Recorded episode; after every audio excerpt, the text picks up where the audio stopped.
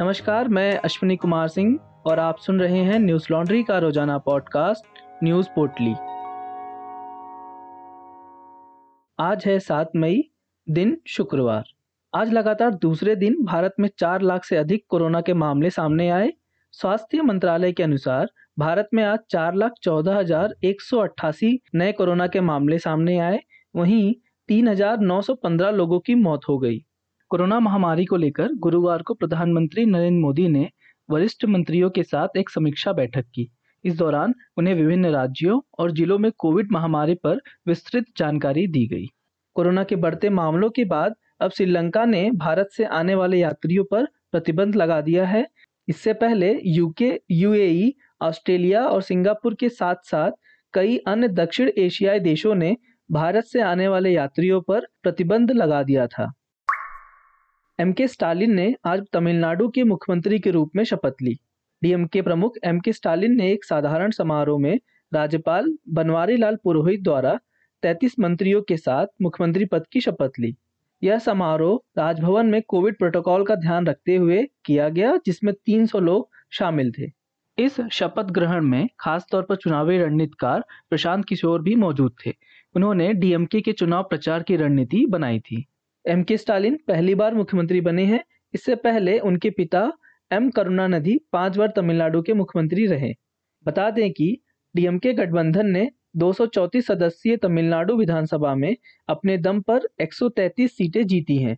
इस चुनाव में डीएमके का कांग्रेस सहित कई अन्य दलों के साथ गठबंधन था। सुप्रीम कोर्ट ने आज केंद्र सरकार को निर्देश दिया है कि वह दिल्ली को हर रोज 700 मैट्रिक टन मेडिकल ऑक्सीजन की आपूर्ति करे।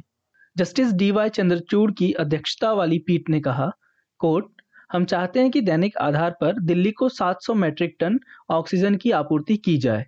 इसकी आपूर्ति की जानी है और हम इसमें ज़बरदस्ती नहीं करना चाहते।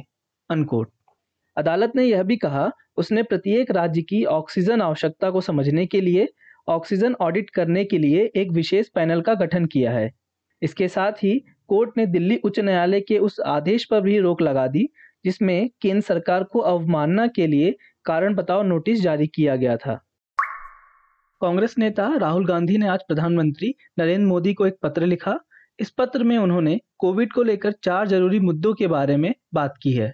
पत्र में राहुल गांधी ने लिखा कोट मैं आपको एक बार फिर पत्र लिखने के लिए विवश हुआ हूँ, क्योंकि हमारा देश कोविड सुनामी की गिरफ्त में आ चुका है। इस तरह के अप्रत्याशित संकट में भारत के लोग आपकी सबसे बड़ी प्राथमिकता होना चाहिए। मैं आपसे आग्रह करता हूँ कि आप देश के लोगों को इस पीड़ा से बचाने के लिए जो भी संभव हो, वह करिए। अनकोट। उन्होंने इसके साथ ही तेज़ी से जनसंख्या का टीकाकरण करने और पारदर्शी रूप से दुनिया को निष्कर्षों से अवगत कराने का भी सुझाव दिया। राहुल गांधी ने कहा, केंद्र सरकार के पास कोविड के खिलाफ टीकाकरण को लेकर कोई स्पष्ट रणनीति नहीं है। सरकार ने उसी समय इस महामारी पर विजय की घोषणा कर दी जब वायरस फैल रहा था। भारत सरकार की विफलता के कारण आज राष्ट्रीय स्तर पर लॉकडाउन अपरिहार्य लगता है। कांग्रेस सांसद ने लिखा, महामारी को रोकने में सरकार की विफलताओं ने एक और विनाशकारी राष्ट्रीय तालाबंदी को लगभग ज़रूरी बना दिया। बता दें कि राहुल गांधी ने कोविड की दूसरी लहर के बीच प्रधानमंत्री को दूसरी बार पत्र लिखा है। संयुक्त राष्ट्र की रिपोर्ट के मुताबिक पूरे विश्व में पिछले साल कोरोना से 15 करोड़ लोगों को खाना नहीं मिला। दुनिया की संतानवे प्रतिशत आबादी वाले 55 देशों की स्थिति के आधार पर यह रिपोर्ट तैयार की गई। रिपोर्ट में कहा गया, लोगों के भूखमरी के कगार पर पहुँचने के पीछे एक बड़ी वजह महामारी भी रही। पिछले साल कोरोना संकट, आपातकालीन स्थिति और तबाही के चलते ज़्यादा लोगों ने भोजन की ज़रूरत को महसूस किया। रिपोर्ट में यह चेतावनी भी दी गई कि साल 2021 पिछले साल से ज़्यादा भयानक होने वाला है। यह बेहद गंभीर और बदतर होगा। इस रिपोर्ट को साझा करते हुए संयुक्त राष्ट्र के महासचिव एंटोनियो गुटरेस ने कहा 21वीं सदी में अकाल और भूखमरी का कोई स्थान नहीं। हमें इसे हल करने के लिए भूख और संघर्ष से निपटना होगा। न्यूज़ लॉन्ड्री हिंदी, सब्सक्राइबर के सहयोग से चलने वाला मीडिया संस्थान है। हम ग्राउंड रिपोर्ट्स, इंटरव्यूज़, पॉडकास्ट और वीडियोस के माध्यम से अपने पाठकों तक निष्पक्ष और तथ्यपूर्ण खबरें पहुँचाने का प्रयास करते हैं। हमें सपोर्ट करने के लिए आज ही हमारी नई Hindi website Hindi dot Newslaundry dot com पर जाकर हमें सब्सक्राइब करें और गर्व से कहें, मेरे खर्च पर आज़ाद हैं खबरें। आज बस इतना ही। आपका दिन शुभ हो।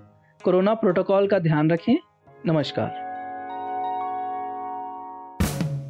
न्यूज़ लॉन्ड्री के सभी पॉडकास्ट ट्विटर आईटीज और दूसरे पॉडकास्ट प्लेटफॉर्म पे उपलब्ध हैं। खबरों को विज्ञापन के दबाव से आज़ाद रखें। न्यूज़ लॉन्ड्री को सब्सक्राइब करें।